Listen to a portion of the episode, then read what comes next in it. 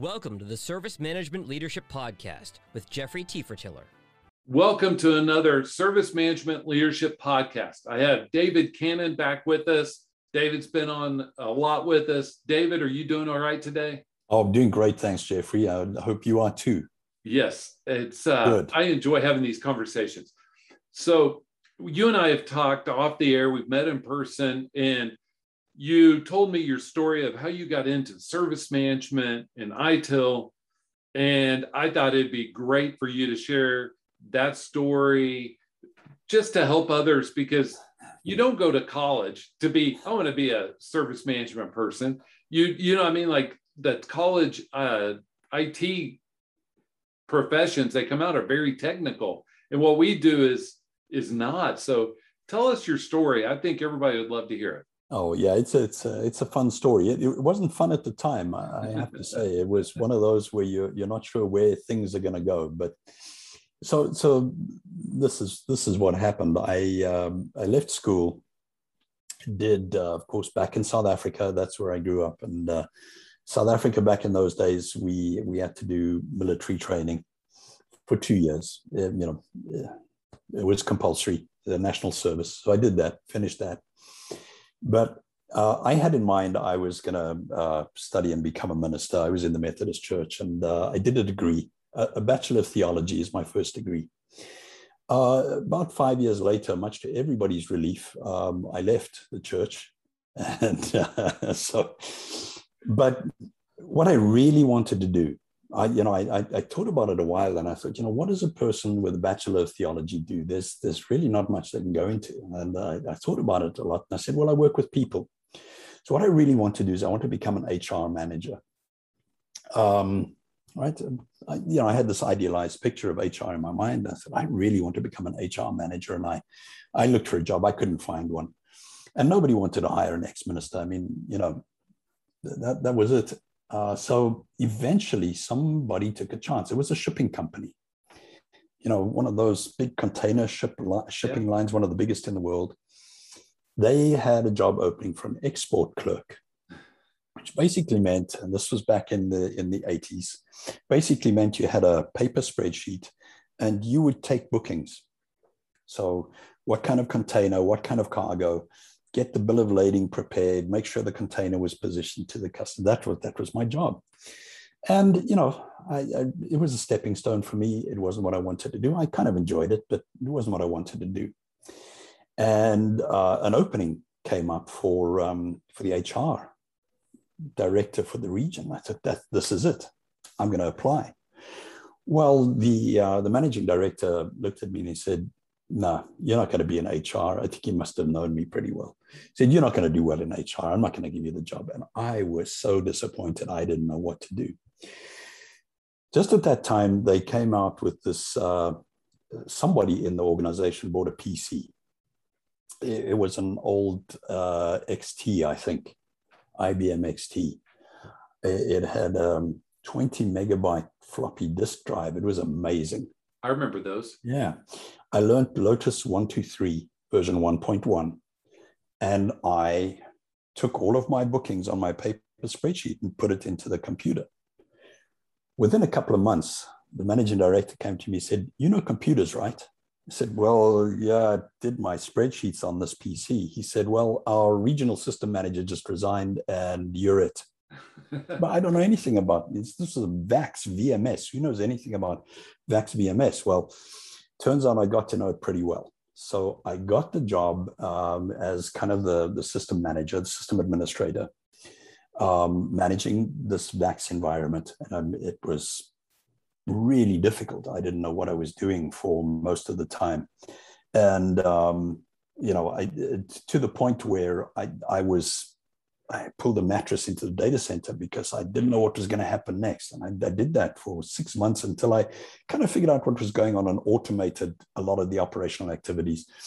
And, um, you know, while I was doing this, I was learning all about how to manage systems. And I was the help desk, I was the, I was the operator, I was the system administrator, I was the, the application maintainer. I was the telecommunications expert. Uh, yeah, it was all of the stuff. and it was challenging but really interesting work. I didn't think you know totally by mistake. I would never in a million years have seen myself in that role had i not been pushed into it. And I, I knew I wouldn't get another job if i'd left there. So i just stuck with it. Well after a while uh, i kind of got started missing the people aspect because i was buried in the data center so much and uh, started teaching at a community college nearby uh, management which I was kind of getting some experience on.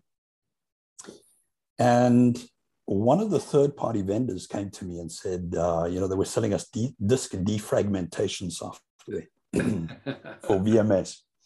Said to me, okay, you, you can do VMS system management, right? I said, yeah, I can do that. Well, we have an opening for a system engineer. Ooh, system engineer, that sounds exciting. So I said, I'm going to apply for that job. I did. And they said, well, we like, we like you for this, but have you ever done any training? I said, yes, I teach at the community college. They said, oh, that's, that's great. Um, are you any good? I said, yeah. Of course I am. Say when you're in your 20s, you know? Yeah.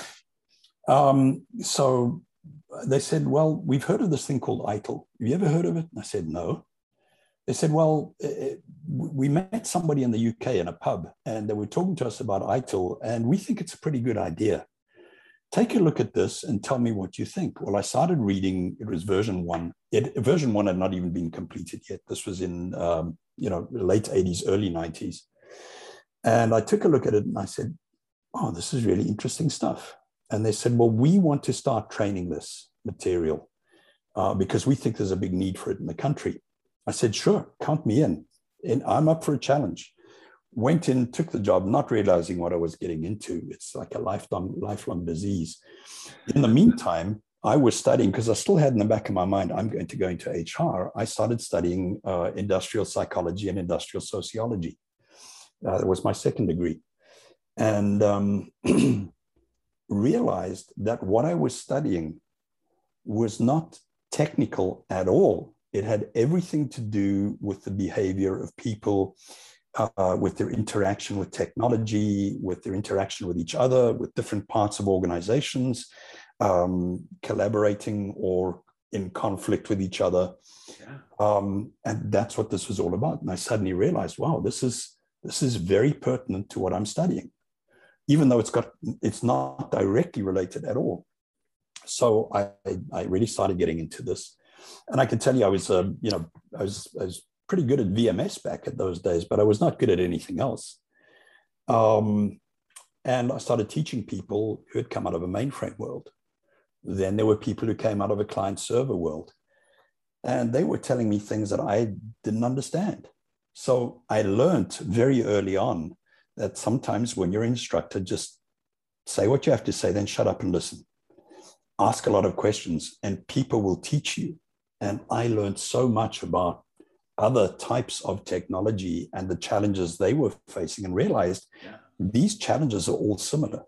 Mm-hmm. So started using this and we went into consulting. Um, uh, by the way, my uh, we were very early in the game. We heard of this and it was purely by chance that someone was having a drink with someone in a pub. And uh, they put me through the training course. and uh, my certificate number is 345. Wow. My ITIL certificate number is 345. Wow. That's how early it was. Wow. Um, so we got into it, and that's that's how I started. Well, I soon realized, uh, not not understanding uh, at that point, I had never been out of South Africa, never left the country. I was in my late twenties. Um, I took this exam in my early 30s, and that's, and that's when I started traveling. My one of my first trips was to London so that I could go and visit the people who had written the books. And um, it, it was an eye opener to me that here I thought I was learning something that was well established in the world. And turns out it wasn't. That, that everybody in organizations around the world was experiencing these issues. And when I took the, the, exam for the first time, I mean, my, my first words, I wish I had this while I was in my job, in my previous job. And um, you know, so so I realized there were a lot of people like me. Yes. So I started traveling across to the States. 98 was when we ran our first public scheduled class in Florida. Wow. I believe that it was the first publicly scheduled class for ITIL in the States. Um, on that course were three past presidents of the ITSMF USA. And uh, so got friendly with one of them. And we um, started a business together here in the US. I had a choice. I could go to the UK or I could go to the US uh, after immigrating from South Africa. And I thought, you know what? The US, I, I've heard it's the land of opportunity. I've heard that you can make something of yourself here. That's what I wanted to do. I didn't want to be one of the 355 people who had the certificate in the UK. I wanted to be the one who had the certificate in the USA. And that's what I did. Um, so we started training. Um, HP bought our company after two years. And I worked for HP for, for several years. And HP at that point was just trying to get this established as a core competency for consultants and, and um, uh, various other categories of, uh, of employee. And um, so they invested in a big way, and I was involved in that. It was as part of that that um, um, soon after I joined, HP said, Have you heard they're going to write uh, another version of ITIL? Well, version two was already out by the stage. This was in 2004. Version two was already out. Uh, they're going to write version three. I said, Oh, okay, interesting. They said, Well, we, we want to be sure that we get our name in the book. So we're having five teams of two authors bid for the work. And they said, We want you and David Wheeldon. David Wheeldon was my instructor back in the day. We want you and David Wheeldon uh, to, to put a bid in. David Wheeldon and I looked at each other and said, We've got plenty of work to do. We don't need to do this, but okay, if it'll make you happy. Well, of course, we're the ones who get awarded the, the contract. And I never forget David Wheeldon calls me up. And there was a little bit of silence. He said, Hi. I said, Hi, hi, Dave there was a bit of silence. And uh, he says, I can't repeat it, but he says, Oh, heck. he didn't say that. He said something else. He said, How are we going to find the time to do this? I said, I don't know, but we got to do it. So we wrote the service operation book. And I think that was probably the most difficult thing I've ever done because you're you're taking something that you have used as a guide yourself and that has been so valuable to you and you are now writing the next version, knowing that there are probably a thousand people like you are going to be reading that. It's a huge responsibility. And I, I couldn't I couldn't put pen to paper for probably about six weeks. Wow. It was just discussion for that time. And eventually just decided, you know what? You do the best you can do. At the very worst, what you produce will be a platform for debate for the next version. I thought, yeah, I can do that. I could do that. And so we produced the service operation book. That led to the service strategy book in version three. I thought I was done. no, along comes version four, and they say strategy. I'm like, guys, I'm not the preeminent strategy scholar. There are people in Harvard and MIT and various other places that do that stuff. Go and get one of them. And they said, no, you're the guy. You wrote the version three book. You have to do the version four books. I said, okay, fine. So a group of us, fortunately, there were, I think seven of us got together and wrote that. And then they said, well, uh, next project, pandemic, you got nothing better to do, right? okay, here's a cloud book for you. And um, awesome. So the cloud book is just being, uh, is, is just in, in the process of being launched now.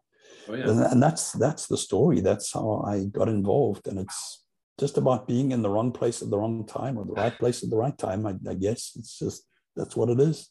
All right. But, so, but, it was a mistake. I can tell you that. Uh, well, at the time. Yeah.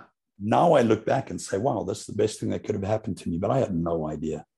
I understand. So, one last question What guidance would you give to someone who feels miscast?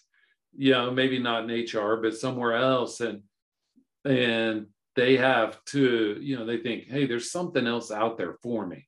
You know, I, I, I think a lot about this and I think about myself. There is no single piece of advice that anybody could have given me that would have sent me in the right direction.